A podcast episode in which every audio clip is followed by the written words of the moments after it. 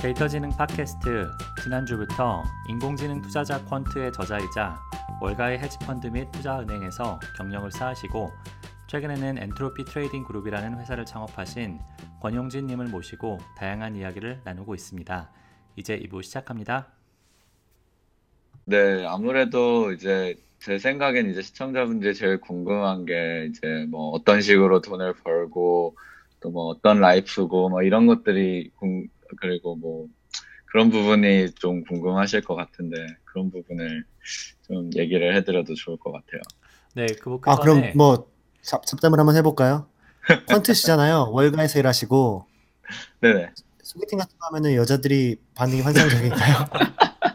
아, 아니, 그 방송의 격이 갑자기 확 떨어지고 떨어지고 뭐, 있- 제가 지금 어떤 저, 저, 저의 시청자들은 올라가고 있다고 생각하고 있어요 지금. 의외로 이 월가 쪽에 계시는 한국 분이나 아시안 분들이 굉장히 많아요. 다들 돈을 참 잘 버시고 똑똑하시고 그래서 이게 뭐 이거 이거는 좀 뭐랄지 좀 번외적인 얘기인데 사실 그 돈을 워낙 이제 어린 나이에 많이 버시다 보니까 좀 씀씀이가 해프는 면이 있어요 그런 분들이. 근데 이제 퀀트들은 지금 본인을, 상대적으로 본인을 얘기하신 건가요? 아니요. 저, 어, 퀀트들은 근데 상대적으로 아무래도 공대생들이다 보니까 그런 거를 잘 못해요, 사실. 좀, 좀 뭐, 저는 상대적으로 잘 놀러 다니고 하는 편인데, 그 다른 분들 보면은 정말 워커홀릭도 많고, 그냥 집에 있는 것도 좋아하시고, 여자나 이런 분도 잘 안 만나는 사람도 있고, 그러다, 그러다 보니까 이, 사실 그 여자분들, 여성분들에게는 이 월가에서 일한다 이런 게 이미지가 그렇게 좋지가 않아요. 어, 왜죠 왜죠 지금 돈 안 쓰고 잘 차곡차곡 잘 쌓아놨는데. 아니, 아니요. 그러니까 퀀트들은 괜찮은데 아, 그냥 일반적으로 이제 막, 아, 뭐 투자를 합니다. 뭐 투자 회사에서 일을 합니다. 어, 뭐 은행에서 일합니다. 헤지펀드에서 일한다 그러면은 되게 조금 그 나도 가볍게 보는 리스크를 사람. 감수해야겠구나 뭐 이런 생각이. 아니요 그런 거라기보다 아 좀 양아치들 같다. 그렇지. 그런 게 양아치. 아니, 실제 그러니까 좀 놀기 좋아하는 막그 여기서 그런 뭔가 삐 나와야 될 것 같은데. 그, 그, 그 영화 보셨어요? 그 Wolf of Wall Street라는 영화? 네. 예, 아, 그러니까 막 그런 이미지로 많이 가지고 있어요. 음. 그래서 저 같은 경우에도 이제 어, 막, 뭐 퀀트는 당연히 모르니까 뭐 이제 월, 뭐 월가에서 일한다 이런 식으로 얘기할 때도 있지만 이제 주로 그냥 야 인공지능 전문가입니다. 뭐 저, 이쪽으로 저 얘기하는 걸 더 좋아하고 그런 예, 그래서 막 뭐, 뭐 그런 반응은 잘 없, 없는 것 같아요. 예, 그냥 관심 있으신 분들은 좋아하시고 근데 아까 용진님께서 전 되게 그 무심코 하신 말씀인 것 같은데 주의 깊게 들은 게 이 사람 뭐 얼마짜리 사람인가 뭐 이런 아, 예. 약간 그런 말씀하셨는데 어 저는 그렇게 그런 방식으로 생각해 본 적이 한 번도 없거든요. 그러니까 어, 어떤 사람에 대해서 얼마짜리 사람인가. 어 근데 약간 직업병 같은 것도 있지 않을까요? 퀀트라는 그러니까 물론 이제 모든 직업에 직업병이 다 있지만 그런 게 모든 걸 계량화하고 약간 그렇게 가치를 특히 돈 돈으로 약간 환산해서 보고 그러니까 그러면 이제 데이트를 이제 하려고 갔는데 아, 이, 여- 여자가 얼마짜리인가 이렇게 막 그렇게 가면 조금 조금 뭔가 그거는 근데 이제 네. 저희 quant들보다 그, 그 약간 venture capitalist들이 더 그렇게 많이 하시는 아 어쨌든 그러네요. 위험한 발언들이 네. 막 오가고 있어요. 네. 아, 이미 그런 쪽으로 듣고 계신 분들 계실 것 같은데. 네. 아, 초단타 매매하시는 분들이 초단타 연애를 한다는 얘기도 있어요. 아, 아, 어, 갑자기 분위기 사는데요. 아, 이게 태영이 어, 역시 어, 어. 조심해야겠네요. 아닙니까? 네, 갑자기 어, 네 그러면 다시 좀 이제 잠도 깨신 것 같고 하니까 네, 이제 어. 잠 깨었으니까 다시 자러 갈게요. 그 지금 질문이 나와서 어, 집 deep learning 관점에서 주식 예측 데이터 수집 전처리 과정은 뭐 어떻게 하, 하시는지 이제 뭐 이 deep learning 말씀도 하셨고 뭐 전처리 말씀도 하셨는데 어, 사실 뭐 전처리가 필요가 없는 게 deep learning이 보통 얘기하는 장점이라는 생각도 들긴 하지만 어쨌든 좀 더 구체적으로 어떤 뭐 그러니까 뭐 물론 이제 뭐 영업 비밀도 있겠지만 이제 프로그래밍 언어나 아니면 어떤 뭐 machine learning 기법을 쓰신다. 이제 그런 어 그런 거좀 말씀해 주셔도 좋을 것 같아요. 이제 quant로서 이제 뭐 실제로 아까 뭐 C++ 말씀도 하셨고 근데 내가 네. 예를 들어서 용진님이 내일 당장 뭐 이제 뭐 가서 뭘, 뭘 짜신다. 그럼 어떤 환경에서 어떤 언어로 뭐 또 어떤 모델을 쓰실 것 같은지 뭐 그런 게 있나요? 그런 거 조금 네, 물- 물론 여러 가지. 일단은 그 퀀트 안에서도 여러 종류마다 이 일하는 방식이 굉장히 달라요. 저 같은 경우에는 이제 초단타 회사이기 때문에 그 스타일이 다른 거 자체가 이제 가장 흔한 퀀트는 사실 초단타가 아니고요. 어, 약 일주일에서 한 달 정도를 투자하는 저희는 이제 약간 long term이라고 얘기하기도 하고 mid frequency라고도 하는데 그 정도 분들이 제일 많이 계세요. 그런 분들 같은 경우에는 데이터 자체도 이제 일별 데이터를 받거나 어 아니면은 이제 뭐 minute by minute 분당 데이터를 많이 받고 하시는데 이제 저는 일단은 먼저 제가 일하는 방식을 말씀드리자면 이제 저 같은 경우에는 어, tick by tick 데이터를 많이 받아요. tick by tick이라는 게 결국 거래소에서 이제 오- 오- 그 주문 한 개 한 개를 다 받, 받아서 보는 거거든요. 그러면 이제 그거를 시뮬레이터 상에서 이제 쌓으면서 아, 이런 오더가 많을 때는 어디로 움직인다. 뭐 이런 오더가 많으면 가격이 뭐 상승 압력이 있더라. 이런 거를 보기 위해서 그렇게 하는데 그래서 어, 데이터 자체는 저희는 이제 raw 데이터는 다 이제 HDF5나 그 VDF라는 기술을 쓰는데 그게 이제 어 그걸 쓰는 이유는 그냥 이제 용량이 너무 많이 들어서 다 binary 상태로 들어 있어요. 그좀 음. 편한 데이터들은 그냥 CSV comma나 separate로 다 저장을 하는데 어 그런 게 아니고 이제 tick by tick까지 내려가면 아까 말씀드렸지만 테라바이트도 아니기 때문에 음, 어 너무 오래 걸리기도 다 하고 그래서 압축을 사- 하는 거네요, 그렇죠? 말하자면. 네, 아, 그래서 이제 binary 상태로 어차피 숫자밖에 없거든요. 그, 그 주가 같은 것들은. 그러니까 이제 숫자 이외의 그 아스키 코드를 쓸 필요가 없으니까 굳이 이제 그렇게 하지 않고 다, 어, 그 상태로 만들고요. 그 다음에 이제 뭐, 사실 저도 뭐 파이썬 machine learning이나 뭐 이런 거 많이 써보고 싶은데, 어, 초단타이기 때문에 있으면은 거의 며칠이 걸려요. 그거 한 바퀴 돌리는데. 그래서 다 어쩔 수 없이 저희는 C++로 다 하고요.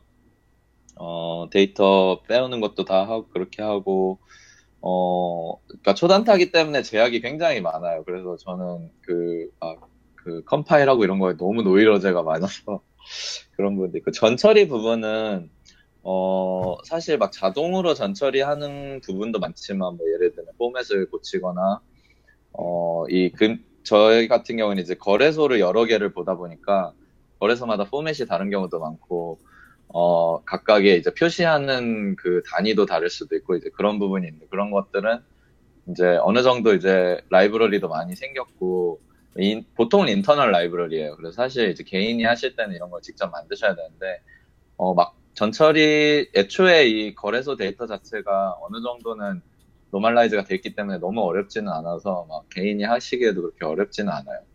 그리고 이제 그 외에 이제 좀 들어갈 수 있는 부분이 어 도메인 지식이 좀 있으시면 이제 주식 같은 경우에는 그 실적 발표, earnings 발표하기 전에 막 여러 가지 노이즈가 많이 생겨요. 그런 거를 잘라줄 수도 있고 어, 아니면 earnings 데이터나 earnings announcement랑 합칠 수가 있어요. 뭐 아, 얘네가 이제 뭐 배당을 이만큼 주기로 했다 그럼 그런 그만큼을 이제 주가에다가 쫙 처리를 해줘서 좀 그 배당 직전에는 주가가 무조건 오르고 배당 후에는 떨어지거든요. 근데 그런 거는 사실 이제 진짜 트렌드랑은 관련이 없으니까 이제 그런 것들을 어 뭐 전처리를 해주실 수도 있고 어 기술적인 부분은 정말 사람마다 일하는 방식이 달라요. 그래서 어 정답이 없고 또 제가 아까 말씀드렸듯이 이게 회사마다 다른데 저희 회사는 뭐 되게 재밌는 방식으로 굴러갔어요. 그게 어 그 인프라나 데이터 같은 거를 전부 다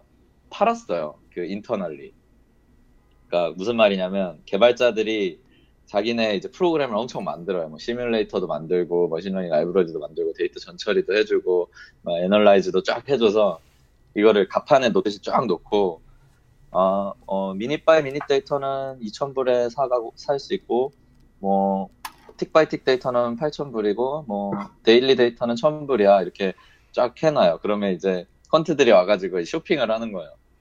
아, 이 데이터에다가 이 시뮬레이터에 이런 리눅스 박스에 그 AWS 쇼핑하듯이 음. 그렇게 해서 쭉 사가지고 뭐 전처리 하는 것도 이제 전처리를 제- 지네가 해주면은 뭐, 뭐 2,000불을 내야 되고 그런 게 아니고 내가 직접 다 라이브러리 만들어서 할 거면은 뭐 공짜고 이런 식으로 하는데 그렇게 해서 수익을 내면은 자기가 뭐 몇 퍼센트를 가져가는 거예요.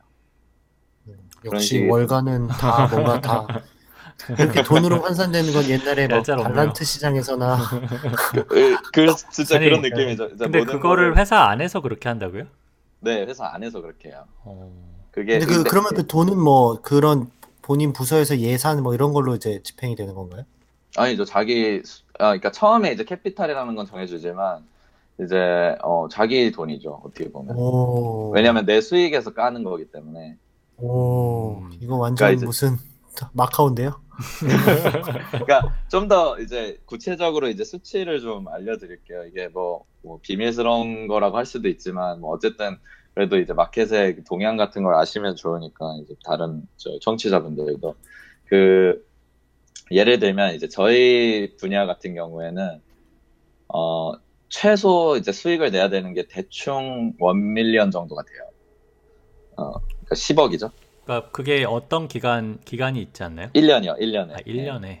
예, 1년에 이제 그 정도를 벌어와야 돼요. 근데 이제, 그, capital을 이제 뭐, 이 사람의 그, 뭐, 뭐, 뭐라 하지, 경력이나 뭐, 아이디어나 뭐, 어느 시장에서 할 거냐에 따라서 뭐, 바꿔줘요. 뭐, 50억을 capital로 줄 때도 있고, 뭐, 20억을 줄 때도 있고, 그런데, 그러니까 two, two mil, one mil, 뭐, five mil 이렇게 capital을 주고, 이 사람이 원밀을 벌어오면은, 이제, 그, 낮은 후, 약간, 안 좋은 퀀트 회사들은 10% 정도를 주고요. 좋은 데들은 30%까지도 줘요. 그러면 이제, 어, 뭐 경력에 따라 다를 수도 있고 회사 뭐 딜 어떻게 했느냐에 따라 다를 수도 있는데 그러니까 헤지 펀드 자체는 원래 이제 20%를 가져가는 게 일반 룰이에요. 20, 22 룰이라고 있는데 이제 그런 식으로 이제 딜을 걸어놓고 아까 말씀드렸듯이 이제 그 capital 뭐 10 million을 가지고 쇼핑을 하는 거야. 이제 아까 말한 데이터도 가져와서 분- 하고 뭐 거래소는 어떤 식으로 연결을 할 것인가 하고 어 그, 그 그렇게 해서 이제 자기가 이제 필요한 시스템을 다 구축을 해놓고 그 다음에 이제 수익을 이제 직접 내보기 시작하고 수익을 내면은 이제 20%를 가져가든 15%를 가져가든 30%를 가져가든 그렇게 그런 식이고요. 어 그러다 보니까 이제 어 어떤 사람마다 이제 그 스타일이 다 나와요. 뭐 어떤 사람은 어 시뮬레이션을 내돈 쓰는 게 아까워서 이제 시뮬레이션보다는 어 자기가 어 어느 정도 가설을 세워놓고 어 데이터가 어느 정도 그좀 그 직관이랑 맞는다 생각을 하면 바로 트레이딩에 들어가시는 분도 있고요. 아니면은 이제 완전 철저하게 모델을 그 빌드를 해서 그거대로만 하시는 분도 있고 어 이런 게 되게 그러니까 이거는 약간 헤지펀드 스타일이고요. 원래 은행에서는 이렇게 안 하는데 어이 좋은 점이 없진 않아요. 이게 좋은 점이 뭐냐면 그 일단 개발자들 분들이 굉장히 의욕적으로 개발을 하세요. 그, 왜 그러냐면 그 자신의 솔루션 자체가 판매가 직접 되는 거잖아요. 그러면 그만큼 보너스를 받아요. 음, 그러니까 이제 막 시뮬레이션 만드시는 개발자분들도 와가지고 막, 아, 우리 새로운 패치했는데 한번 써보지 않을래? 뭐 세 달 공짜로 줄게. 이러기도 하고, 뭐, 뭐 어떤 분들은 이제 막 뭐 계속 업그레이드도 시키고, 그, 그런 게 장점이고, 또 그 코스트가 완벽하게 다 나뉘기 때문에 그 보너스나 이런 거, 그 수익을 나눌 때도 확실히 철저하고 막 그 트러블이 없어요. 막 정치 같은 게 안 들어가고. 어, 근데 이제 단점은 아무래도 얘기를 그 막 돈을 하나하나 다 차지하다 보니까 막 자유롭게 시도할 수가 없고 좀 약간 코스트에 끌려다니는 면이 있죠. 그래서 팀을 만드는 것도 팀원끼리 이게 막 아이디어를 share하려고 하는 게 아니고 그 코스트를 아끼기 위해서 야 너도 너도 이 데이터 쓰냐고 나도 이 데이터 쓰는데 우리 같이 사서 쓰자 이런 이런 의미로 약간 팀을 만드는 거고 그래서 약간 팀 culture 같은 것도 조금 아쉽긴 해요 그런 면에서. 아, 근데 어, 진짜 사- 예, 말씀하세요. 엄청나게 예, 엄청나게 많은 돈들을 움직이는 곳들인데 이런 곳들이 굉장히 개인의 능력에 의해서 움직인다는 게 되게 재밌네요. 뭔가 큰 시스템에서 움직이는 게 아니라 각각의 이런 뭔가 시장 같은 느낌의 개개인의 그렇죠. 플레이로. 음, 물론 근데 이것도 다 회사마다 다른 거예요. 어떤 그 크게 하는 이제 그 특히나 이제 가치 투자라거나 long-term 투자를 하는 경우에는 그러니까 뭐 이제 헤지 펀드 말고 그 사모 펀드라는 데가 있어요. 그 차이가 이제 헤지 펀드는 그런 거래를 주로 하는 회사들이고 사모 펀드는 이제 유망한 회사를 아예 인수를 해버려서 이제 키우는 그런 회사들인데 이제 사모 펀드에도 이제 퀀트 분들이 이제 뭐 valuation을 위해서 막 들어가기도 하고 그런 근데 이제 그 이런 분들은 아무래도 큰 팀을 만들어서 이제 여러 가지로 하기도 하, 해요. 근데 이제 저희 회사는 그런 쪽은 아니었죠. 네. 네, 저는 사실 우선은 이제 들으면서 왜 그럼 다른 회사들은 이렇게 운영을 더 투명하게 운영을 안 할까 이런 생각도 좀 들었거든요. 왜냐면은 저희도 내부적으로 팀이 많은데 이제 IT 회사들도 뭐 인프라하는 팀이 있고 뭐 그 뭐 저희처럼 evaluation metric 쪽만 하는 팀이 있고 그 모델만 만드는 팀이 있고 그런데 이걸 이렇게 마켓플레이스로 만들면 훨씬 더 뭐 예, 잘하려 인센티브가 생기지 않을까 이런 생각도 좀 들고 그렇죠. 근데 네. 이제 어 확실히 그 이제 컨트 회사도 팀별로 이제 하는 회사도 있고 이런 식으로 이제 철저하게 하는 회사도 있는데 어 확실히 장단이 있는 것 같아요. 그런 팀별로 하는 회사들은 collaboration이 그래도 좀 편안하게 되고 그런데 이제 저희 같은 경우에 좀 삭막한 면이 있어요. 아무래도 뭐 아이디어 같은 것도 share 안 하고 막 얘는 나의 적이다 이런 느낌도 있고 뭐 개발자랑도 안 친하고 막 서로 돈 깎으려고 하고 이런 게 있- 있어서 예, 뭐 근데 이제 저는 어쨌거나 그 원래 이제 책에서도 제가 얘기를 드렸지만 좀 그런 그 철저하지 못한 시스템 때문에 좀 피해를 입은 적도 있기 때문에 어 이런 철저히 실력 베이스로 이렇게 하고 뭐든지 깔끔하게 하는 것도 나쁘지는 않은 것 같아요. 음. 그러니까 마치 무슨 유전 알고리즘 같기도 해요. 왜냐면은 그렇게 개인별로 뭔가 태스크를 같은 태스크를 주고 실력을 본 다음에 그럼 잘하는 사람은 내년에 돈을 더 줄 거 아니에요. 못하는 사람은 그렇죠, 뭐 맞네요. 예, 그러니까 약간은 큰 회사에서 계속 그러니까 이제 여기서 가정하는 거는 그러니까 여러 명이 모여서 만드는 게 개인이 이제 똑똑한 개인이 만든 것보다 꼭 나을 나으리라는 게 없다. 이제 그런 거를 어찌 보면은 시장 자체가 워낙 그러니까 예측 불가능한 요인도 많고 뭔가 사람마다 관점이 다르기 때문에 그걸 약간 그 다이버시파이를 한 다음에 그 다음에 이제 그 결과를 어찌 보면 합치는 건데 약간 앙상블 모델 같은 느낌도 들고 뭐 유전 알고리즘 음. 같기도 하고 뭔가 컨텐츠 전체가 운영 자체가 뭔가 그 저, 그러니까 어쨌든 조직에서는 수- 수익을 최대화하려고 할 텐데 그런 그 그런 거에 이제 가장 달인이라고 할 수 있는 quant 헤지 펀드에서 이제 그런 식의 운영을 한다는 게 참 예, 마켓에 대해서 마켓의 본질이란 게 이제 그런 것 이런 이런 거다 이제 하는 인사이트를 가지고 하는 게 아닐까 네 이런 생각도 네, 좀- 저도 어, 재밌는 분석이신 것 같아요. 예.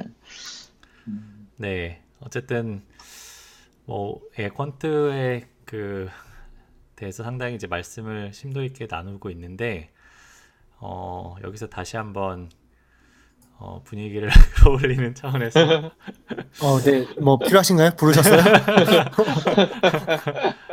그 역시 이제 그러면은 퀀트 관점에서 일반인이 사실 해서 아 이거는 그래도 조금 승률이 있다 이런 그 투자 기법 아니면은 어떤 모델 아니면 분석 뭐 이런 게 있을까 그러니까 퀀트 그러니까 약간 뭐 퀀트가 그러니까 그런 걸 해보시고 싶은 일반인이 될 수도 있고 아니면 퀀트가 되려고 이제 공부를 하는 학생일 수도 있고 퀀트가 아닌 사람이 퀀트 흉내를 내려면 어떻게 하면 좀 덜 다치고 음. 좀 뭔가 그래도 얻어가는 게 있을까? 뭐 배움일 수도 있고 뭐 돈일 수도 있고 그렇지만은 그런 거 좀 말씀해 주시면 어떨까요? 네, 어, 사실 그런 부분을 저는 많이 고민을 안 해보다가 이제 많은 분들이 질문을 해주셔서 저도 이제 여러 가지 공부도 해보고 내가 어, 어떤 부분에서 좀 시작을 해볼 수 있을까라고 생각을 했는데 어, 이제 요즘에 사실 한국에서 굉장히 뜨는 부분이 이제 quant 투자라 그러는데 어, 저는 이제 그러니까 그거를 나누는 게 이제 quant trading과 투자를 좀 나누고 있어요. 그래서 어, trading 자체는 그, 그 시장 그런 미시적인 부분을 다 이제 입력을 받아서 어, 단기적인 트렌드가 어떻게 될지 혹은 그 가격의 움직임 패턴 같은 거를 좀 분석을 하는 쪽이고요. 어, quant 투자라고 하면 뭐 근본적으로 투자라는 것 자체가 이제 가치를 보고 투, 그 돈을 투입을 하는 거기 때문에 아까 뭐 그 기업이나 뭐 사람이나 어쨌든 그 가치를 어떻게 value할 거냐 마찬가지로 이제 그런 것들을 어 long-term으로 뭐 1년이든 2년이든 뭐 6개월이든 투자를 하면서 어 지표 자체를 데이터를 베이스로 한다라는 것 자체를 quant 투자라고 하거든요. 그래서 어, quant trading 자체는 이제 사실 일반인이 진입하기에는 너무 어려워진 게 아까 말씀드렸듯이 데이터 자체도 굉장히 크고 경쟁도 심해서 알파도 거의 없어졌고 또 인프라도 너무 비싸기도 하고 복잡하기도 하고 네 여기서 그런 부분이- 알파가 없어졌다고 하셨는데 그 알파가 이게 뭐 아, 네. 알파는 이제 아까 말씀드린 그 시장의 구멍을 보통 음, 이제 음. 알파라 그러거든요. 음, 음. 그래서 어, 그거를 메워주면서 수익이 나는 그 뭐 바닷가에서 콜라를 파는 그 마진을 알파라고 할 수 있는데 이제 그런 부분이 이제 많이 사라졌고 어, 너무 어려운 부분이 많아서 제가 일반 분들이나 이제 좀 그 뭐라 이제 fixed cost가 좀 덜 하고 시작할 수 있는 건 이제 quant 투자를 좀 더 많이 추천을 해드리고 있어요. 그래서 이제 콘트 투자라고 하는 거는 주식을 살 때 그냥 쉽게 말해 이제 어 그냥 이게 좋아서 산다기보다 수치를나 데이터를 쫙 펼쳐놓고 이제 그러한 어떠한 규칙을 기반으로 이제 하는 건데 그거는 정말 많은 방법을 사용할 수 있어요. 정말 간단하게 간단한 지표만 계산을 해서 하는 방법도 있고 regression을 해서 어느 정도 그 트렌드를 볼 수도 있고 그게 아니고 정말 machine learning 모델을 만들 수도 있는데 어 그 trading 자체는 machine learning 같은 것도 쓰기가 좀 어려워요. 왜냐하면 그 단기적인 움직임 자체가 그 어, 그러니까 어떠한 economical theory 없이 움직이는 거를 어, 그런 것들을 예- 가정하고 투자를 하기에는 너무 위험하기 때문에 스윙도 심하고 그런데 이제 quant 투자 같은 경우에는 그렇지는 않거든요. 그래서 뭐 예를 들면 이제 아마존을 사고 싶다. 근데 이제 보통 사람들은 막 아, 제프 베조스 너무 멋있어서 사고 싶다. 아, 나 아마존 매일 쓰는데 되게 어, 유망한 것 같다. 아, 미래는 당연히 아마존 이렇게 하지 않고 어떠한 회계적인 지표를 볼 수도 있고 매출 데이터를 볼 수도 있고 이제 그런 식으로 투자를 하는 거를 어, 저는 추천을 해요. 그래서 제일 많이 쓰는 거는 그 financial statement 베이스로 투자를 하는 게 뭐 계량 분석이라 그러죠, 사실. 옛날 이거는 사실 quant가 유행 인공지능 quant 이런 게 유행하기 전부터 많이 하던 방식인데 이런 거에 이제 그 예전에는 사람이 손으로 다 계산을 많이 했다면 이제 그런 것들을 좀 어, 자신의 그 다양한 modeling이나 분석 방법을 사용해서 어, 뭐 해보는 게 굉장히 좋은 것 같아요. 그래서 책들도 이제 그런 책들이 많이 나왔고 뭐뭐 유명한 그런 financial statement base trading이나 investment를 어 하는 분들 뭐 요, 요즘에 나온 책 중에 뭐 할 수 있다 퀀트 투자 이런 것도 사실 그런 거를 베이스로 한 거거든요. 저랑은 완전히 분야가 다른데 일반인들이 보기에는 그런 부분이 굉장히 좋은 것 같아요. 그래서 데이터 자체도 어, 그 financial statement 데이터도 다 이제 야후 파이낸스에 다 있고 어, 주가 데이터는 물론 있고요. 그래서 이제 그런 거를 파이썬 라이브러리로 간단하게 다 뽑아올 수 있고 어, Quandl이라는 그 사이트에서는 무료로 이제 데이터를 많이 뿌려주고 있어요. 그런 데도 있고 한국 같은 경우에는 이제 한 퀀트킹이라는 데서 카페에서 많이 한다 그러더라고요. 그리고 FnGuide라는 사이트에서도 그런 데이터를 많이 해주고 있고요. 그래서 어, 트레이딩 트레이딩보다는 이제 그런 펀드 투자를 시도를 하시면, 그러니까 아예 새로운 거를 돈을 투입해서 막 날릴 수도 있다 이런 게 아니고 내가 원래 살려던 그런 아니면은 뭐 월 그 투자를 할 때 원래 하던 투자를 좀 더 현명하게 할 수 있고 그런 면에서 이제 성공을 했을 때는 굉장히 안정적인 수입원이 되고 실패를 하더라도 어, 막큰 타격이 없기 때문에 좀더좀 일반 분들이 하시기에 또 시도하시기에도 좋지 않을까라는 생각이 들어요. 네, 그 지금 말씀하신 게 사실은 근데 가치 투자 아까 말씀하신 그런 거를 이제 그렇죠. 뭐 거시 경제 지표나 아니면 뭐 회사 뭐 그 뭐 그 주가 수익 비율 뭐 이런 거 말씀하시는 거잖아요. 그 지표 네네, 그런 것도 게. 좋죠. 네, 근데 어 사실은 저도 아주 예전에 그런 책을 조금 읽- 읽었거든요. 근데 어 그게 근데 사실은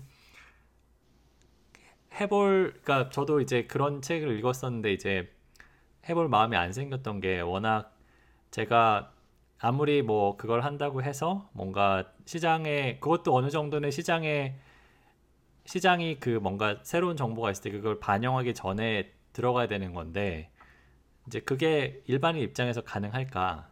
그러니까 괜히 어설프게 뭐 내가 뭐 주가 수익 비율 그 PER이라고 하죠. 그거 보고 네, 들어갔다가 괜히 뭐 예, 괜히 쪽박 차는 거 아닌가? 약간 이런 이런 걱정을 항상 그 하게 되는 것 같은데 그게 그러게 시장에서 그렇게 뭐 많이 그러니까 뭔가 정말 어 0.1 그 1, 1 마이크로초까지 다, 다 아껴가지고 투자를 막 계속 시- 실시간으로 돌리고 이런 세상인데 내가 그렇게 어설프게 뭐 몇 개 지표 가지고 뭐 대충 어뭐 본질 가치 음, 계산해서 뭐 그게 어 그거 가지고 트레이딩 한다는 게 말이 되는 건가?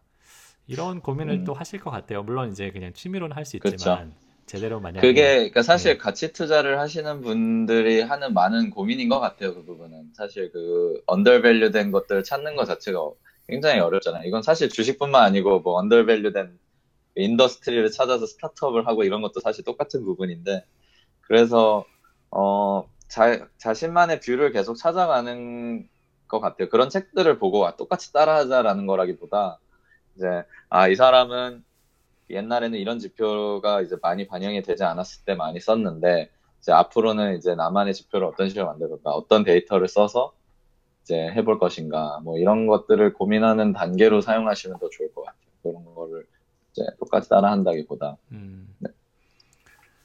네, 그래서 어 지금 근데 제가 뭐 아까 채팅창을 보다가 그 질문 한분 보신 거를 봤는데 그 어, 회사에 남아서 얻는 이익이 개인 투자에 비해 어떤 것이 있나요? 라고 하시는데 어, 이 부분을 안 그래도 많이 물어보시더라고요. 뭐 물론 이제 제가 최근에 독립을 하긴 했지만 어, 회사에서 시작을 하는 게 굉장히 중요한 것 같아요. 그, 어, 물론 개인 투자자분들께서야 뭐 그렇게 자- 저기 생활이 있고 하시면 모르겠지만 이제 그 퀀트로서는 그 데이터나 이제 시스템 자체를 그 어떤 것들이 자신한테 이게 리서치 결과로 나올지를 모르기 때문에 그, 어, 그러니까 그 물론 이제 아까 제가 뭐 데이터도 다 사와야 되고 그렇게 얘기는 해드렸지만 그래도 이제 기본적으로 무료로 제공하는 데이터도 많이 있고 아무래도 어 제가 개인으로서 건드릴 수 없는 데이터가 굉장히 많아요. 뭐 그 제가 직접 다 tick by tick 데이터를 다 store하고 storage를 써서 다 해놔, 해놓고 관리하고 그거 시스템 managing 하는 사람도 뽑고 하는 것보다는 회사에서 하는 것이 좋기 때문에 그래서 제가 이제 그 회사에서 트레이딩을 하는 이유를 보통 이렇게 많이 비유를 해요. 이게 어, 장사를 처음 할 때 그래도 백화점에서 시작하는 게 좀 더 그 수수료는 많이 떼겠지만 그 매출이 어느 정도 나오지 않겠냐. 그리고 노하우가 쌓이면은 이제 뭐 내 가게를 차릴 수 있는 것처럼 이제 아무래도 제가 혼자 했으면은 몰랐을 데이터나 어, 기법이나 이런 것들을 많이 배우게 됐죠. 그래서 그러니까 데이터나 인프라를 잘 좀 더큰 거를 많이 써볼 수 있다는 게 제일 큰, 좋은 것 같았어요. 그래서 어, 그런 것 때문에 회사에 오래 계시는 분들이 더 많으신 것 같아요. 그런 거를 아예 액세스 못하는 데이터도 많기 때문에. 음, 네, 그렇습니다. 네.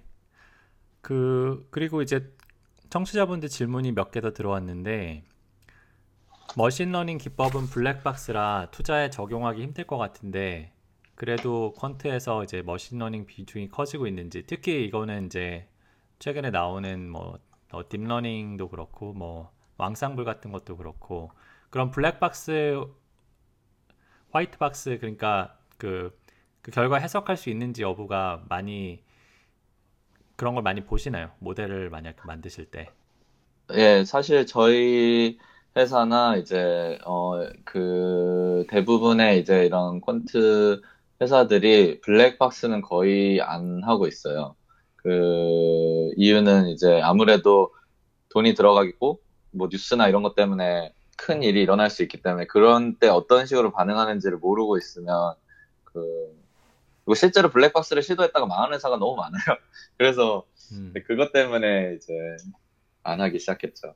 그래서 어 불- 그런데 이제 머신러닝을 그래서 막 거의 건들지 않다가 이제 최근에 이제 NLP나 그런 processing, signal processing 같은 것들이 많이 등장을 하면서 어 직접적으로 이제 그 트레이딩 알고리즘에 쓰기보다 그런 거를 어 그 추가적인 weight를 넣는 지표로 많이 사용하게 됐어요. 뭐 예를 들어 어, 애널리스트가 어, 이, 이 회사를 뭐 업그레이드를 했다라는 뉴스가 와- 왔을 때 그런 거를 읽어드려서 바로 이제 어, 투자를 한다던가 뭐 이런 어, 것들을 많이 사용하게 됐고 그런 것들은 이제 약간은 블랙박스라도 상관이 없는 부분이라서 이제 음.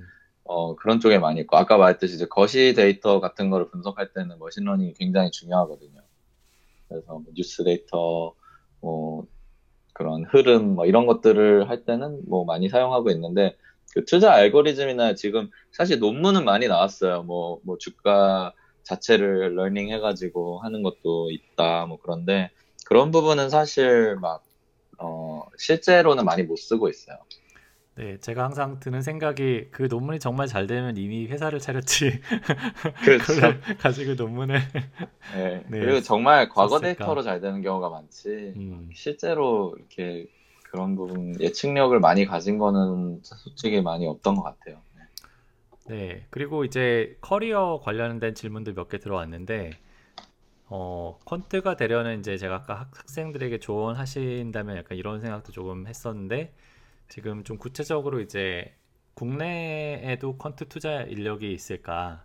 그러니까 수요가 그리고 이제 뭐 금융공학 석사를 하실 생각이신 것 같은데, 이제 그런 게 도움이 되는지, 뭐 그리고 또 최근에 창업하신 회사에 채용 계획이 있으신지 뭐 이런 질문까지. 예. 네, 어, 사실 커리어적인 질문이 제일, 어, 많이 나오시고, 저는 이제 그런 부분을 많이 얘기를 해드리고 싶어 하는데, 이제 한국은 저도 이제 트렌드를 잘 모르다가 이번에 한국을 한번 방문하고 와서 알게 됐는데, 어, 그동안은 사실 이제 한국 시장에 저, 저희 회사도 되게 많이 시도를 했는데 잘 안 됐어요. 그 이유가 그 한국은 그 데이터적인 부분으로 안 돌아가는 마켓이라는 말이 많아서 그건 그래서 네. 어, 좀 그런 부분이 있고 좀 이제 어, 인맥 위주로 이제 투자가 돌아가기도 하고 그래서 좀 어려웠는데 이제 여러 가지 규제도 생기고 이제 그 인식조차 인식 같은 부분도 많이 좋아지면서 또 그런 근 규, 규제 부분도 그런 예전에는 이제 거래소에 다이렉트 액세스를 하는 것 자체가 금지였어요. 그래서 이제 그런 단타 회사들은 단타 콘트 회사들은 절 아예 없었고요. 근데 이제 최근에 그런 것들이 풀리고 또 이- 그런 그 뭐 작전 이런 거라고 하죠. 막 이런 조작이나 이런 부분도 많이 해결이 되면서 어느 정도 이제 마켓이 조금씩 생기는 것 같아요. 그래서 제가 이번에 갔을 때도 초단타 회사 두 개 정도가 초- 처음으로 생겼고요, 한국에. 그다음에 퀀트 투자를 하려는 회사는 어, 그러니까 가치 투자를 퀀트 기술을 이용해서 하려는 사람은 예전부터 있었는데 주는 아니었는데 이제 메인으로 많이 들어오는 상태고 아무래도 이렇게 언론이나 이런 곳에서 그 주목을 받다 보니까 그래서 잡이 많이 생기고 있는 것 같아요. 제가 사실 책을 쓴 메인 이유 중 하나도 이런 이제 한국의 잡마켓에 이제 이런 부분을 많이 알리고 또 좀 컸으면 하는 바람이었는데 그래도 그런 부분으로 가는 것 같아서 지금부터 만약에 학생이시고 준비를 하신다면 기회가 좀 있지 않을까 싶고요. 어, 뿐만 아니라 이 퀀트 쪽이 좋은 게 수익률 같은 게 수치로 다 나오기 때문에 어, track record라고 이제 자기 알고리즘이 어느 정도 정립이 돼 있으면은 어, 굉장히 잘 뽑아주는 편이에요. 미국은 아무래도 H1B 비자나 이런 것 때문에 조금은 어렵지만 싱가포르나 홍콩 같은 데서는 굉장히 공격적으로 한국 분들도 많이 데려가시거든요. 물론 이제 그 말씀드렸듯이 어느 정도 그런 분석 능력, 능력도 있고 수익도 잘 낸다는 느낌 그런 track record가 있었을 때 얘기지만 그래도 그래서 그런 부분에서는 어, 굉장히 희망적이라고 생각을 해요. 그리고 어, 금융공학 석사는 사실 제가 블로그나 이런 데서도 몇 번 다루었는데 어, 컴퓨터공학 석사를 졸업하시고 금융공학 석사를 들어가시려고 합니다. 음, 저는 이게 뭐 다 미국이신지 다 한국이신지 잘 모르겠는데, 어, 사실 잘 필요 없다고 생각해요. 왜냐하면 금융공학 석사라는 게, 어, 좀, 그, 어쨌거나 막 완전히 그 실무에 쓰이는 지, 그 지식이 많고 볼 수가 없어요. 그 아무래도 금융 전반적인 부분을 다 다루기 때문에 그래서 실제로 이제 퀀트 투자나 퀀트 트레이딩을 하는 지식은 한 10% 20%만 배우고 나머지는 굉장히 broad하게 배우고 좀 어떻게 보면 MBA 느낌이 나는데 근데 물론 금융공학 석사의 가장 큰 장점은 특히 미국은 그 취직률이 굉장히 좋아요. 이게 약간 미국 퀀트 회사들이 약간 믿고 뽑는 그런 게 있어서 어, 근데 그 요즘은 이제 그 트레이딩이나 투자를 하고 싶어 하시는 분들이 많아서 퀀트가 될 수는 있지만 그 메인 퀀트가 된다는 보장은 없어요. 그래서 보통 이제 보조를 많이 하거나 아까 말씀드렸듯이 모니터링 하는 잡도 많이 뽑고 리서치해서 넘겨주는 역할이나 근데, 근데 그런 것도 당연히 중요한 일이라고 생각을 하기 때문에 이제 본인이 투자를 직접 하는 게 제일 큰 목적이다 그러면은 그렇게 추천을 하진 않고요. 어, 오히려 이제 자신이 프로젝트 GitHub 같은 데 만들어서 이렇게 뿌리는 게 더 나을 거고요. 어, 그런 게 아니고 이제 그냥 퀀, 제도권 quant로 진입을 하는 골드만삭스의 quant가 되는 게 난 최고 목표다. 어, 나는 돈을 버는 것보다 그 quant라는 일에 있는 게 더 좋다라면은 금융공학 석사 자체는 굉장히 좋은 프로그램인 것 같아요. 음. 그래서 이제 그런 네, 그리고 그 정도만 회사. 이제 회사를 최근에 차려서 독립하신 걸로 알고 있는데 그 얘기도 좀 해주시죠. 그러면서 이제 채용 계획, 채용 계획까지.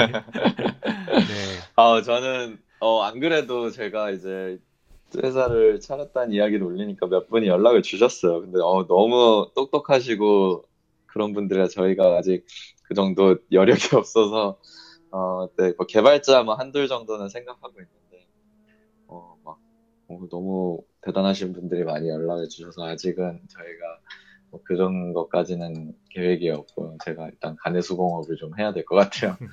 근데, 네, 어, 저 같은 경우에는 사실 이제 초단타라는 업종 자체가 조금 네, 몰락하고 있다고 생각을 하고, 그 앞으로 미래는 이제 좀 가치 투자나 machine learning 투자가 될 거라고 생각을 했고, 이제 기존의 회사나 사실 월가 있는 대부분의 회사도 이런 부분에서 아직 많이 시도를 하고 있어요.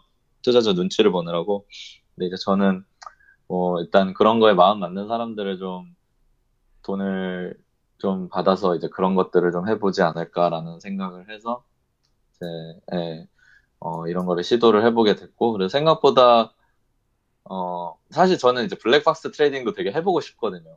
그냥 machine learning을 좀 믿고 어, 해보고 싶은데 어, 아무래도 다 금지를 하고 있으니까 그런 것도 그냥 리스키하게 한번 시도도 해보고 그런 생각을 가지고 있어서 이제 시작을 하게 됐고요. 뭐 생각보다 어쨌든 어, 그림대로 가고 있어서 잘 어, 되고 있는 것 같습니다. 그래서 좀 더 크면은 저희 제, 제가 이제 뭐 채용 공고를 올리든 여러 가지 어, 뭐 사람이 많이 필요할 것 같은데 그때 언제든지 연락을 주시고 뭐 안 그러셔도 질문 있으시면 언제든지 연락 주시면 제가 어, 그 potential employer로 열심히 하겠습니다. 네.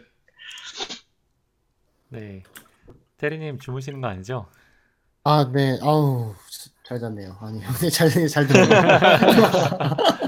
다음에는 저 네. 축구 말고 아. 뭐 저기 아, 네. 아니, 뭐, machine learning 필요하시고면은, 네. 좋은 연봉으로 저한테 연락해 주세요. 주식으로 다 주실 것 같은데 주식으로? 아, 뭐, 일단 현, 전 현금이 지금 아니면은 때문에. 그 저기 수익률 대비 얼마로 아유, 그러게요. 네. 아니, 요- 요즘에 보니까 무슨 뭐, 강화학습을 적용해 보겠다 하시는 분들도 좀 보이는 것 같고, 네. 뭐, machine learning을 적용하겠다는 분들이 좀 보이더라고요. 근데, 사실 뭐, 그냥 이렇게 시뮬레이션 데이터를 가지고 돌려봤을 때 잘 나왔다고 해서 그게 전부가 아니잖아요. 그렇죠. 그래서 아직까지는 그렇게 하시는 분들이 좀 믿음이 안 가는 게 있고요. 아, 그리고 또 하나 질문 드리고 싶었던 거는 지금까지 말씀하시면서 뭐 초단타 매매를 하시기 때문에 머신러닝이나 이런 것들 많이 안 쓰셨다고 하셨는데 책에는 네. 제목은 인공지능이 들어갔단 말이에요. 그렇죠. 그리고 이제 앞으로 사업을 하시면 분명히 이제 인공지능을 마케팅에 많이 이용을 하시겠죠. 그렇죠. 네, 그래서 뭔가 이런 어떤 인공지능에 대해서 어떻게 생각하시는지 이제 음. 뭐 사업적으로나 뭐 기술적으로나 여러 면에서. 어, 지금 이제 제가 어, 그 말씀드렸듯이 이제 가치 투자 부분에서는 그런 인공지능을 많이 시도는 하고 있어요. 아직 뭐 정, 마켓이 진짜 어떻게 보면 블루오션인 게 정립이 전혀 안 돼 있어요. 무슨 무슨 알고리즘이 제일 잘 통하는지도 뭐 강화학습일 수도 있고 CNN일 수도 있고 SVM일 수도 있는데 뭐 다 지금 다 시도만 해보고 있고 이거를 아직 그 현금화가 되지 않은 상태이기 때문에 어, 굉장히 유망하다 생각을 하고 특히나 어, 그 사실 저는 이제 인공지능을 받아들이는 것 자체가 일종의 데이터 분석 tool 중에 하나라고 이해를 하고 있어요. 그래서 이제 어, 지금까지 뭐, 뭐 R로 regression 하던 것들을 이제 그 이런 그런 machine learning 알고리즘의 도움으로 좀 더 패턴을 쉽게 발굴하고 또 아니면은 뭐 몰- 민간이나 뭐 그냥 일반적인 그런 통계 방식으로 발견할 수 없었던 거를 발견한다 정도의 의미라고 생각을 하고 특히 그런 부분에서 어, 굉장히 어, 새로운 접근들이 많이 나오지 않을까 생각을 해서 뭐 실제로 이제 그 어, 제가 이거 machine learning을 많이 안 썼다는 말은 그 알고리즘 자체를 투자를 할 때 많이 못 썼다는 말이었고요. 그 지표상으로 여러 가지 그 weight를 추가할 때는 굉장히 많이 쓰거든요. 지금도 많이 쓰고 지금 회사 사람들도 많이 썼는데 이제 그런 부분을 넘어서서 이제 좀 투자 알고리즘을 만드는 부분도 이제 불- 나오지 않을까라는 생각이 들고 사실 이게 회사마다 굉장히 비밀스럽기 때문에 르네상스나 시타델 같이 좀 비밀스럽게 운영하는 회사들이 이미 많은 시도를 했을 수도 있어요. 그 저희 회사에 국한돼서 얘기를 한 건데 그래서 어, 뭐 이미 어디까지 진행이 됐을지는 뭐 그 인사이더 아니면 잘 모르는 것 같아요. 저희 이런 펀트 회사들은 사실 퇴사하고도 3년인가 5년간은 막 뭐 얘기도 하면 안 되고 막 이런 게 있거든요. 근데 이제 지금 제가 나온 회사는 그 개인이 어차피 다 돌리는 거기 때문에 그런 게 좀 프리한 편이었고 뭐 그래서 책도 쓸 수 있었죠.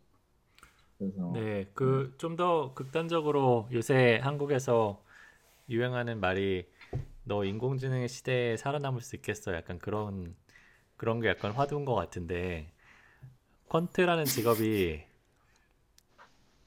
그 언제까지 살아남을 수 있을 것인가? 언제까지 사람이 지, 그러니까, 기, 그러니까 지능적인 알고리즘에 비해서 경쟁 우위를 유지할 수 있을 것인가? 특히 이거는 정말 데이터 가지고 의사결정하는 거잖아요. 그렇죠. 그러면은 어, 그, 그거는 사실 근본적으로, 그러니까 인공지능이 언제 그, 그런 사람의 잡을 어디까지 테이크할 거냐라는 질문이랑 똑같은 것 같아요.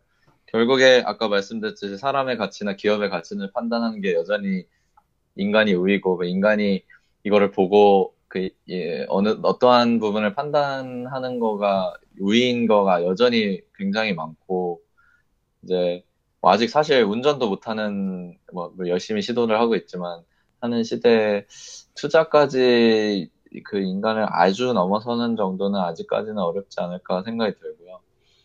어, 결국에 그 투자 가치라는 것도 인간이 만들어내는 거기 때문에 어, 그런 부분에 대해서는 사실 완벽히 대체는 되지 않을 거라고 생각을 하고 그냥 그 데이터를 어디까지 더 어, 다양하게 볼 것이냐의 싸움인 것 같아요. 그래서 그런 부분에서는 그, 그러니까 저는 이제 quant와 데이터 과학자의 구분이 모호해질 거라는 건 거의 확신을 하는데, 이제 그 이상으로 완전히 인공지능이 takeover 하는 거는 아직까지는 시기상조라고 생각해요. 그런 얘기입니다. 네. 뭐 용진님이 세우신 회사가 이제 그 궁극의 인공지능을 만들어서 뭔가 컴퓨터라는 잡을 없애는 그런 아, 네. 먹, 먹고 살 수만 있어도 저는 감사한데요. 어, 네. 정말. 제가 개인적인 네. 재테크도 한번 여쭤보려고 했는데 재테크는 이제 뭐 퀀트로 하시겠네요. 아, 네. 저희 회사가, 어, 어, 나중에 오, 오픈을 하겠습니다. 이러면서 네. 이제, 네. 어, 펀, 펀드를 좀 받고, 네. 네. 어쨌든 어, 네. 오늘 뭐 이제 또 한 거의 두 시간 가까이 됐는데 예, 여러 가지 네. 어, 좋은 말씀 되게 감사드리고 어, 감사합니다. 제가 책을 읽으면서도 느꼈는데 뭔가 설명을 되게 조리 있게 잘 하신 것 같아요. 그리고 어, 스토리를 스토리텔링을 굉장히 그러니까 책을 보면 굉장히 처음 쓰셨는데 이게 처음 쓴 책 같지가 않거든요. 뭔가 일화나 이런 것도 그렇고 뭐 전문적으로 뭐 코칭을 받으셨어요? 어떻게 책을 어, 그런 거는 아니고요. 근데 제가 되게 좋아하는 그 작가 중에 마이클 루이스라는 작가가 있어요. 뭐 들어보시는지 아. 아 네, 알죠 알죠. 그, 네, 머니볼 그, 네, 그래서, 머니볼도 네, 있고, 스플래시 아. 빅숏도 있고, 플래시 보이즈도 있고, 네, 라이어스 포커라는 책도 있는데, 그분이, 그분의 책을 읽으면서 되게 영향을 많이 받았어요. 아, 그, 어떠한 개념을 설명할 때, 어, 스토리가 있는 게 훨씬 좋구나. 음. 어, 그, 머니볼만 봐도 이제 세이버 매트릭을 설명하기 위해서 그 음, 굉장히 그 오클랜드가 그 결승에 올라가는 그 스토리 자체가 정말 흥미진진하잖아요. 그러니까 그런 부분을 좀 어, 한번 해보고 싶었어요. 그래서 그런 부분에 영향을 많이 받았죠. 음. 네. 어쨌든 뭐 이렇게 많이 말씀해 주셨는데 사실은 좀 더 더 하고 싶은 말씀도 많으실 것 같고 혹시 저희가 이제 사실은 책에 그러니까 이 방송에 출연하신 분들께서 뭔가 좀 더 심화된 이 주제에 대해서 뭐 강의나 아니면 이제 그런 거를 만드시면 저희가 막 최대한 이제 도움을 플랫폼으로 좀 도움을 드리려고 하는데 혹시 뭐 그런 것도 가능할까요? 어, 네, 지금 사실 어, 정말 다양한 옵션을 보고 있는데 그 제가 지금까지 결국에는 이제 책도 그렇고 블로그도 그렇고 인트로적인 얘기를 많이 해서 아무래도 그거는 이제 얼마나 대중적이냐를 생각하다 보니까 어쩔 수 없이 그렇게 갔는데 음. 어, 좀 테크니컬한 걸 원하시는 분들이 좀 있어요. 그 도대체 돈을 어떻게 벌 거냐. 그래서 어, 지금 당장 내가 알고리즘 만들어서 벌고 싶다 이런 분들이 있어서 음. 이제 그런 부분을 좀 그 뭐 쉽게 따라하는 이런 것들을 좀 준비를 해볼까 생각은 중인데 갑자기 좀 이제 바쁜 일이 생겨서 좀 했지만 아마 내년 초에는 좀 뭔가 그런 부분을 뭐, 인, 뭐 인터넷 강의가 될 수도 있고 간단한 뭐 글, 글 강의가 될 수도 있는데 어떤 식으로든 좀 이제 어, 해보려고 하고 있어요. 네. 음. 그래서 네. 네, 저도 네, 진영님 도움을 많이 받아야 할 수도 있을 것 같아요. 네, 뭐 사실 저희는 데이터 관련된 또 인공지능 관련된 일 하시는 분들이 그러니까, 그러니까 전문가라고 할 수 있는 분들이 이제 나오셔서 뭔가 뭐 다른 전문가 분들이랑 뭐 소통도 할 수 있고 그 다음에 또 또 그냥 그 전문 지식을 원하시는 뭐 일반 대중들에게 좀 전달할 수 있는 그런 플랫폼을 만들려고 해요. 저 같은 경우에도 사실은 말씀하신 대로 헬로 데이터 과학이라는 책을 썼는데 그 책은 정말 뭐 약간 빙산의 일각이고 지- 실제로 제가 하는 일에 대해서는 거의 못 다뤘기 때문에 어 그런 거에 대한 약간 아쉬움도 있고 네 그래서 항상 뭐 그런 시도를 하신다면은 예 언제든 네 저희가 좋은 좀 기회가 될 수 있지 않을까 네. 예, 생각을 네, 좋은, 좋은, 이런 자리 어쨌든 만들어줘서 너무 감사하고 또, 어, 앞으로도 이제 이런, 사실 이런 쪽에 관심 있는 분도 너무 많으신데, 자, 저만 해도 자료가 너무 없고, 또, 그, 이, 그런 전문가분들도 많이 안 계시니까 이제 어려웠는데, 또 좋은 플랫폼인 것 같아요. 네, 그리고 인공지능에 관해서라면 또 우리 테리님이 하시는 어, 방송도 있고 네, 네. 뭐, 안 올린 지 한 3개월 됐습니다. 대학원 때 이렇게 활발하신데 졸업하시면 얼마나 활발하실까 아유, 정말 네. 기대되네요. 네. 네. 네, 뭐 테리님도 한 말씀 해주시죠 마지막 아유, 네, 제가 어, 네, 요즘에 그런 말이 있습니다. 투머톡이라고 아시나요? 박찬호에게. 네, 네. 네, 네, 여러분, 네, 요즘에 아, 네, 너무 네, 너무 아, 말- 말씀- 참고로 지금 네. 캐나다 이게 동부 시간으로 네, 한 지금 시- 새벽 1시거 새벽 한시 1시 거든요. 그래서 네, 예, 지금 뭐 지금 예, 정리를 하고 네, 네, 1시에 새벽 어쨌든 1시에 축, 축구를 하고 와서 이렇게 듣고 있기가 아 근데 진짜 새로운 분야라서 잘 네. 들었고 네, 정말 어, 각각의 어떤 어려움들이 있고 어떻게 뭔가 해 나가시고 뭔가 이렇게 역동적으로 해 나가시는 이야기를 듣는데 새벽 1시라서 좀 힘들었어요. 아, 예, 예, 솔, 솔직해서 매력적인 테리님. 아, 네, 뭐 제가 마무리를 하면은 어쨌든 네, 용진님 사실 제가 그 책 보고 항상 말씀을 나눠보고 싶었는데 또 이렇게 또 팟캐스트를 통해서 어, 말씀을 나눌 수 있는 기회가 생겨서 되게 좋았고 어, 테리님도 평소처럼 예, 약바, 약방의 네, 그래도 역할을 내 농담이 심했다면은 미리 사죄드립니다. 앞으로는 감사하겠습니다. 해주셨고 예 근데 어쨌든 오늘도 사실은 제가 본 거는 데이터를 다루는 분야면 굉장히 다루는 데이터의 본질이랑 그다음에 뭐 목적은 다를지 몰라도 통하는 점이 굉장히 많다. 그 트렌드도 굉장히 그러니까 small data에서 빅 데이터로 좀 더 넘어가고 뭐 모델도 이제 시- simple model에서 좀 더 복잡한 그런 모델로 가고 뭐 그 와중에 컴퓨팅 파워도 많이 필요해지고 네 그런 모든 게 약간은 통하는 분야가 통하는 점이 있지 않나 그래서 이제 네, 저도 네. 느꼈어요. 네 마- 아마도 청취자분들도 계속 들어보시면은 아, 다양한 분야의 사람들이 있는데 대부분의 분들이 비슷한 얘기들을 하는구나 이런 거 느끼실 것 같아요.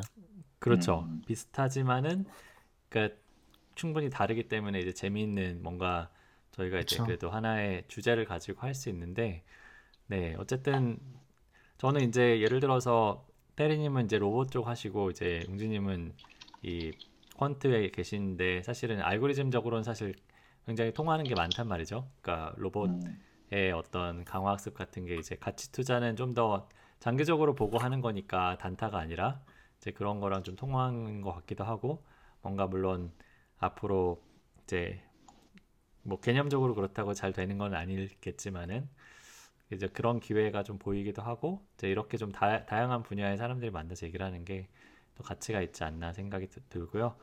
네, 어쨌든 뭐 이렇게 늦게까지 예, 이렇게 좋은 말씀 해주셔서 감사드리고 앞으로도 어, 더 그 좋은 일 많이 어, 있으시면 좋겠고 그다음에 저희가 뭐 혹시나 이제 또 이렇게 이 주제에 대해서 더 심화된 어떤 그런 어, 강의나 이런 걸 제공을 해주시면은 저희 저희 뭐 청취자분들께서 굉장히 좋아하시지 않을까 네 이런 생각도 네, 해봅니다. 네, 저희 방송의 특기가 게스트 돌려막기라서 아마 더 유명해지시면 또 한 번 초청을 드릴 거예요. 아, 오늘 이렇게 자리 만들어서 너무 감사하고요. 또 제가 네, 그런 부분에 또 도움이 될 수 있다면 언제든지 불러주십시오. 네, 감사합니다.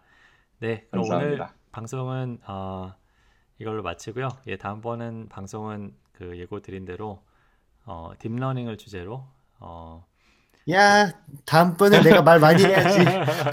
다음번엔 축구하지 말고 오세요. 네, 아, 다음번에 이제 진영님 가만히 계시고요. 제가 네, 저는 그냥. 열심히 배우는 자세로 앉아 있겠습니다. 네. 네. 네, 그러면 예 감사드리고요. 예, 지금 방송 생방송도 지금 한 30분 가까이 계속 자리 지켜주고 계신데 예, 감사드리고 또 어, 질문해 주셔서 감사드리고 어, 예, 그러면은 오늘 방송은 여기까지 마치겠습니다. 예, 다음번에 뵙겠습니다. 감사합니다. 감사합니다. 감사합니다. 네.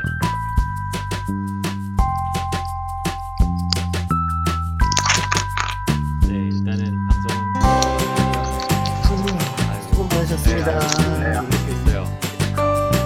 이렇게 있어요. 아 맥주 하나